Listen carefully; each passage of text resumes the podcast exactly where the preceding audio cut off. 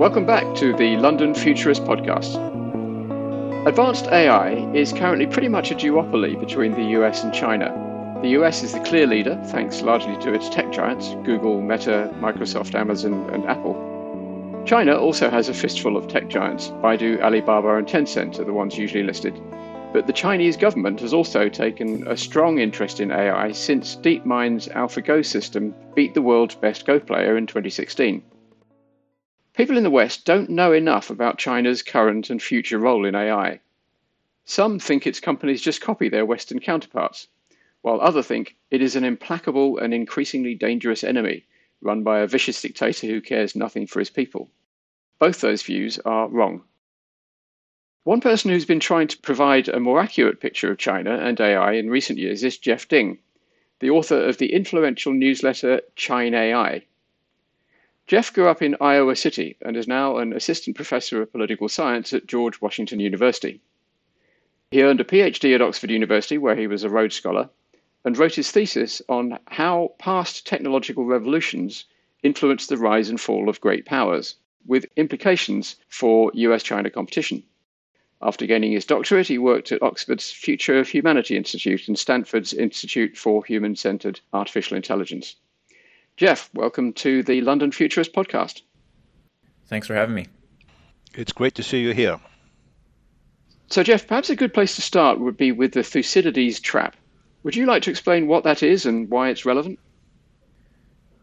The Thucydides trap is a reference to this theory in international relations that when a rising power challenges an established power in terms of its growing resources and capabilities, the likelihood of conflict between those two states is relatively high. It's been applied to the US China context just given China's remarkable rise over the past few decades and obviously the increasing geopolitical tensions between the two countries. And the historian Thucydides, the Greek historian who is named after thought that it was almost inevitable that a rising power would lead to a war between the established power and the rising one. Obviously, we all hope he's wrong about that. And in fact, America has faced a number of rising powers and hasn't gone to war with them, so they've got some good form. Let's hope that they continue that. How far behind the US is China's AI industry today? Is that even a meaningful question? It really depends on how you measure China's AI capabilities. The AI industry itself is a really murky and malleable concept. A lot of firms that do AI are counted in the software industry, or they would be counted in manufacturing industries, but they're applying AI to do things like machine quality inspection of defects on the production line. And that's counted in the manufacturing industry, but it's an AI application. So it's almost trying to measure something like electricity, which is a general purpose technology that's going to permeate across the entire economy. The way I look at it is if you're trying to measure and assess China versus the US's AI industry, one way to understand it is think about the overall rate of adoption of AI across all industries. And right now, that's relatively low for both sides just because deep learning is a relatively new field. It's hard for companies to have the resources to train their own models. There's talent shortages in terms of AI engineers to apply things at scale. But I think based on metrics that compare US and China on cloud computing adoption or just adoption of simple things like computers, these things that are connected to enabling and general purpose technologies, the US is pretty far ahead on those counts. So I would expect the US to have a pretty clear lead over China in terms of the overall AI industry. Some people want to look ahead and they want to find leading indicators.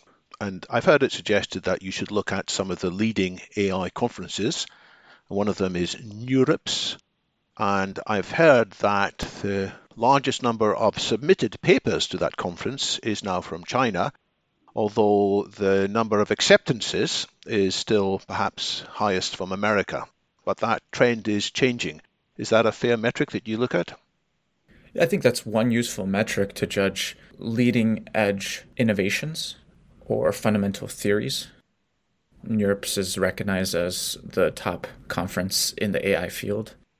I haven't looked at the most recent up to date numbers, but I think numbers from a few years ago, David, show that your statistic is right in terms of accepted papers.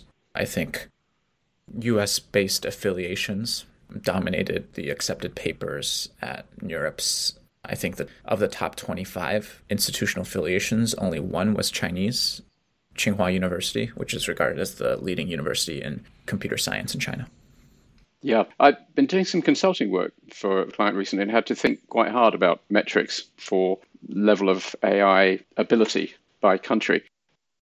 Interestingly, there are a few people publishing quite useful metrics. There's a media organization called Tortoise, which has an AI index. And also the OECD has some pretty useful statistics. And you're right.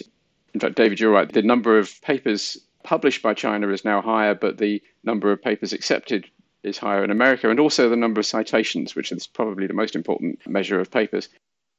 One of the other metrics is the number of patents applied for and granted in AI. And another one, which is harder to get at, is the number of data scientists and AI experts active in a country. And that's a whole range of different disciplines, but you can draw up a list of them and you can get some idea of how many there are by country by looking at LinkedIn and by looking at GitHub. As I understand it, by all those measures, the US is quite a long way ahead of anybody. China is definitely in second place. And then there's a really big gap between China and the US and third place, which might be the UK, it might be Israel, it might be Germany, probably different days they shuffle around a bit. But it's quite interesting how there is this effective duopoly. And the missing player, obviously, is the EU, both individually and collectively. The EU is just not playing. It does a good job of offering regulations for the world to follow, but is not actually involved terribly much in the creation of advanced AI. But what do you think are the biggest misconceptions that Westerners have about China and AI? I think one of the biggest is that Westerners overstate China's AI capabilities, and it goes to a lot of those metrics that you just cited. When you look at human capital, when you look at the quality, not just the quantity of patents and publications, we get a more granular and I think more realistic picture of China's capabilities in this space. I'll just add one note. Oftentimes, when we think the EU is not a player, our focus is on who's creating the newest AI inventions and breakthroughs. And certainly, the biggest players in that sense are in the US and China, and the list of companies you mentioned at the introduction.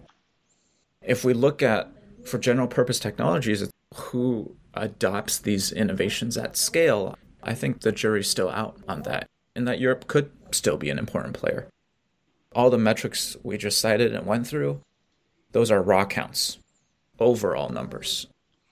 If you're talking about diffusion and the ability for a country to adopt all these things at scale, you have to normalize that by population. You want a dense number of engineers.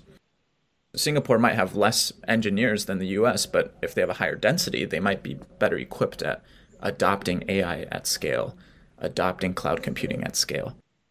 So those are just a few of the things in terms of overstating China's AI capabilities and maybe preoccupation with innovation and the initial moment of invention rather than adoption at scale, continued maintenance of these systems.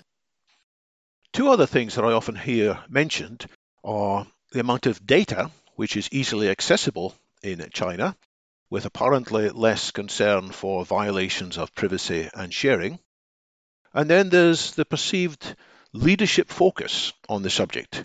It seems that there are statements from Chinese leadership that emphasizing more consistently, more clearly, the importance of investing in AI for leadership positions, and with funding allocated not just at the national level but at every regional level as well.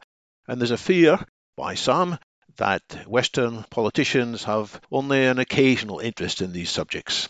As it happens, the Chancellor of the Exchequer in the UK, Jeremy Hunt, is speaking, and the morning we're recording this, to a group of leading technologists in the UK, and he has said, let's have more investment, please, in these fields. But it seems to be more of a flash in the pan as opposed to something sustained.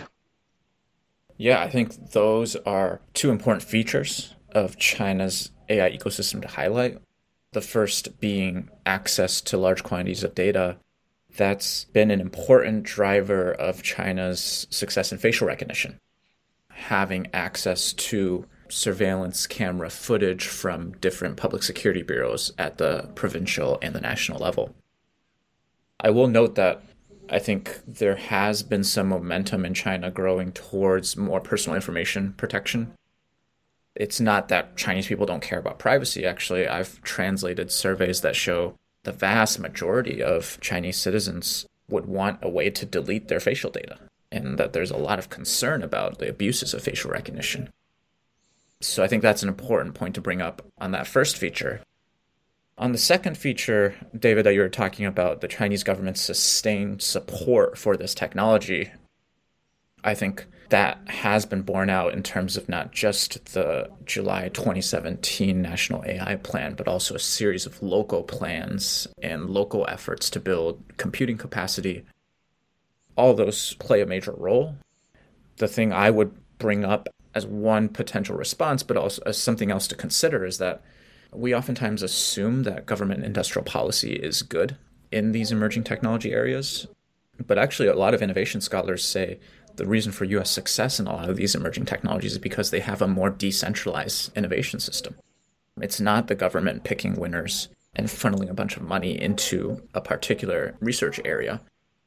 It's allowing these bottom up laboratory of democracy type efforts to bubble up from the state level, from the local level, allow for more experimentation, and that decentralized innovation system is more successful in the long run.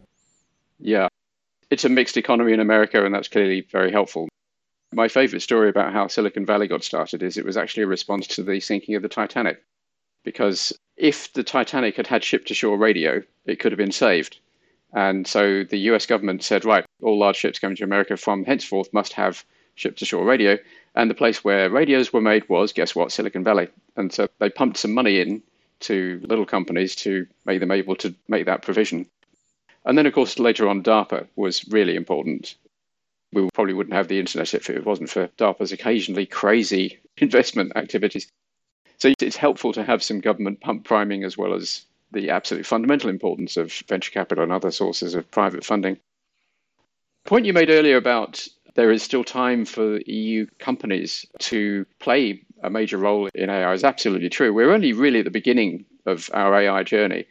And because we're on an exponential growth curve, we'll always be at the beginning until it flattens out and becomes an S curve, if it ever does. So there's plenty of time. So if anybody from the EU is influential is listening, let's pick up the pace a little. Do you agree, Jeff, with the thesis of people like Mariana Mazzucato? She's the eminent economist who claims that the state should be doing more industrial strategic backing of possible winners. She asks the question Who created the iPhone? And she says, Everybody says it's Steve Jobs, but it was the US government.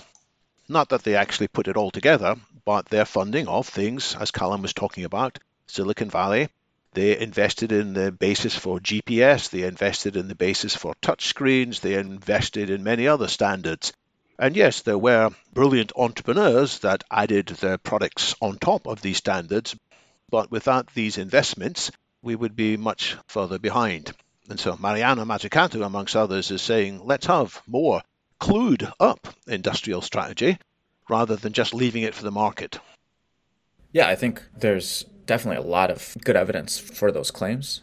The point that I wanted to push on is it's not just about throwing a lot of funding at different technology areas. I think we saw that with Japan. Japan invested so much funding in different computing paradigms at the time. In the fifth generation computers, yeah. Fifth generation, yep. A lot of those debates, if you go back and look at those debates, they'll mention AI in those conversations. Japan's going to lead the world in AI because of these government initiatives.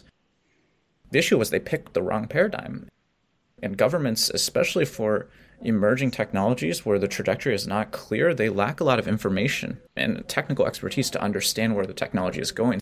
So you can lock in a pathway that's completely the wrong one. That's what I was emphasizing. I think there's a lot of things beyond funding that the government can do to help markets and to adjust against market failure, helping private industry with standardization efforts, checking against anti competitive behavior.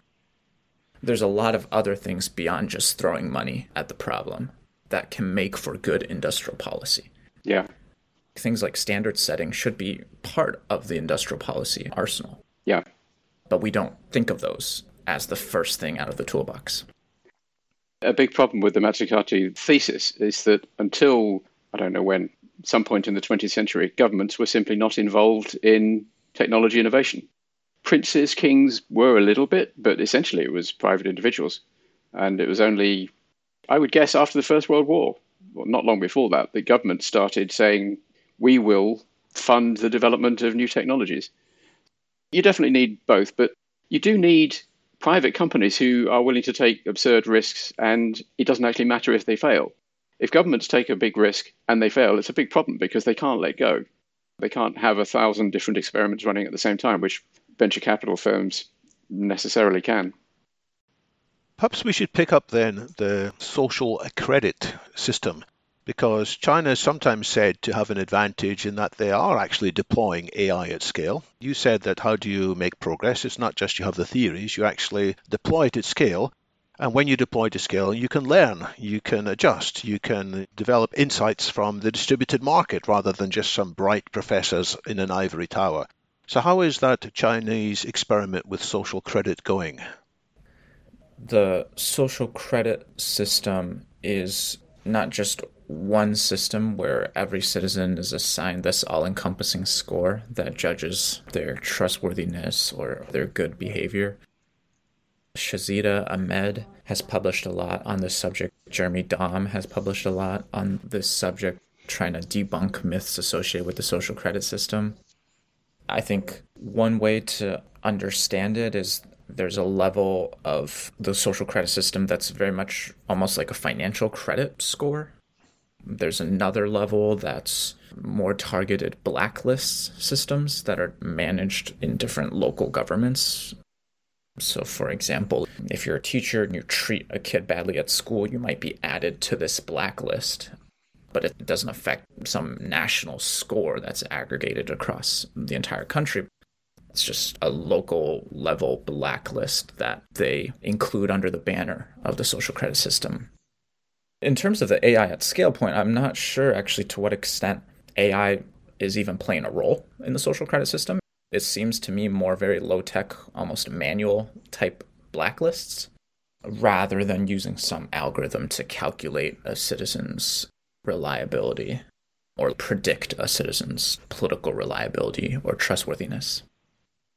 Has the social credit system changed from its original conception, or was its original conception misunderstood in the West? Because when it was first talked about in, I think, probably about 2016, 2017, the idea was that it would have been much more than just an Experian credit rating system. It really would nudge people away from bad behaviors and into good behaviors. And if you did well, then you would be able to get better access to mortgage, you'd be able to get travel visas more easily, you'd be able to get good jobs. And if you scored badly on the system, you might find yourself unable to get on a train certainly unable to get on a plane. Was that stuff always just mythical, or do you think it changed as it evolved? I think initially there was the outline in 2014 of this system, and it mentioned a lot of things that you just listed. A lot of those punishments, like not being able to travel, those are included in some of the blacklist systems that I just mentioned as ways to nudge people towards different behaviors what researchers have looked at, people who have tried to understand on the ground how these social credit systems are being rolled out. I think the main finding has been that what was proposed in theory as this very unified national system has not been easy to be put into place and implemented on these very local levels. So it's kind of evolved into being less ambitious because it's turned out to be harder to produce the original all encompassing vision the initial vision was quite broad, and a lot of times the interpretation of the initial version by outside researchers, Western media, said more about our own fears rather than what was actually happening in China. Yeah. I think the initial vision was a pretty broad government outline. That's important to underscore. We're talking about fears. In the time that you've been running your newsletter, you'll have obviously watched very closely the relations between the US and China getting worse. And it started with Trump, but Biden hasn't changed course from Trump. And we do seem to be heading towards something of a splinternet where there's a US tech environment and a Chinese tech environment, and the US is very keen for its best technology not to flow to China. What do you think about that? Does that make you nervous? Do you think the West is right to be fearful of China or wrong to be fearful? And do you think that the development of these two tech ecosystems is dangerous or could it be okay? This is a central question right now. There's a lot to unpack here. For me, my hot take is that if you look at the broader technological ecosystem, if you zoom out from just semiconductors, these two ecosystems are still very, very interdependent, and there's a case to be made that they'll only be more coupled in the future. Obviously, COVID has played a huge role in terms of limiting travel and exchange and forcing countries to reevaluate supply chains and access to certain critical materials. We don't know what the long term effects of that will be, in addition to government actions by the US and actions by China as well. I think there's a couple of different ways to look at it. The ecosystems are connected through a lot of different channels. One stage is co authorship, university to university ties, collaborations on the academic level. I think those will remain pretty strong. Another aspect is strategic alliances between corporations. Google and Tencent enact some patent deal where Tencent is able to apply some Google techniques without violating Google's patents. Strategic alliances between Qualcomm and Lenovo in standard setting. All these deals that happen outside of the public eye, those will still remain strong, maybe even get stronger. By the way, we've seen that with China and Germany as well. Strategic alliances between Chinese and German corporations have only increased, even with more EU scrutiny over Chinese investments in the EU. I think the areas where we'll see more tension and more decoupling type actions are in key technology areas where there's a lot of concern about dependency on foreign suppliers. So we've seen that with semiconductors some technologies that are more dual use and have stronger connections to the military. And then I think another interesting channel by which the two ecosystems are connected that I'm a little bit more uncertain about are the financial ties. We've talked about venture capital. If you look at China's leading AI startups, so much of them have been supported by overseas venture capital, largely from the US. Alibaba is a Chinese company, but Yahoo has a major stake in it, and Alibaba raised a lot of money from foreign investors. China's leading chip maker, SMIC, SMIC, is a Chinese company, but it was incubated by Silicon Valley venture capital and led by US citizens in the beginning. So these two ecosystems are very connected. We've seen recent moves in the financial realm where Chinese state funds have bought out certain stakes in certain companies like SMIC.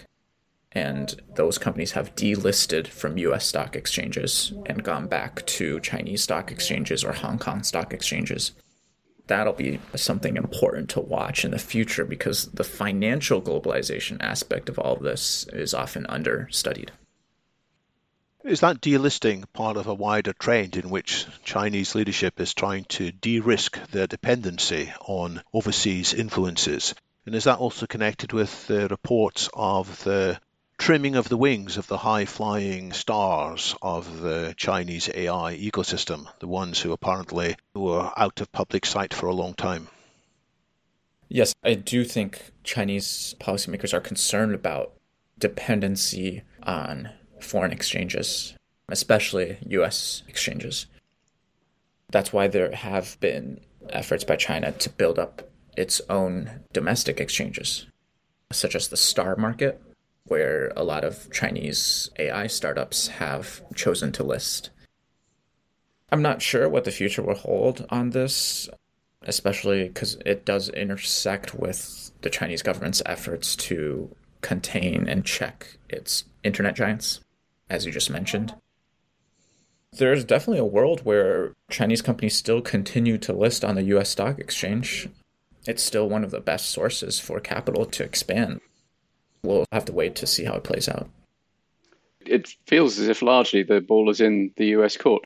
But there's a lot of talk recently that the Chinese government is relaxing its crackdown on its tech companies, partly perhaps because post COVID they really need their help to kickstart the economy, get it back to the kind of growth levels that they've been seeing previously and want to see.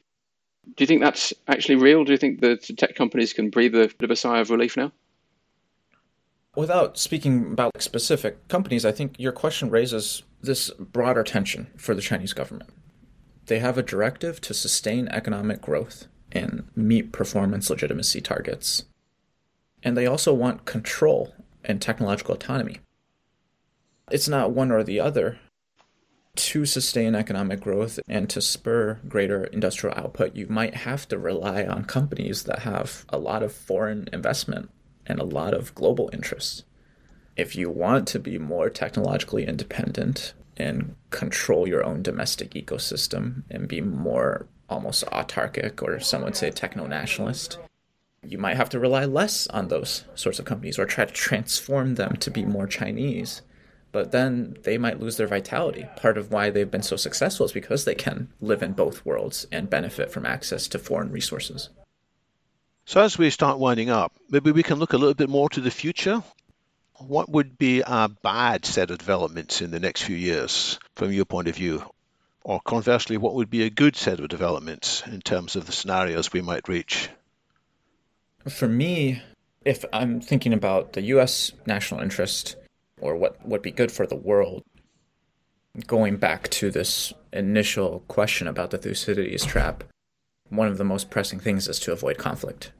And how do you manage technological competition without it escalating into broader economic conflict or military conflict? For me, one of the things that I've been trying to do with my work, and I've mentioned a few times on the pod today, is more grounded assessments of where China actually stands in terms of its science and technological capabilities.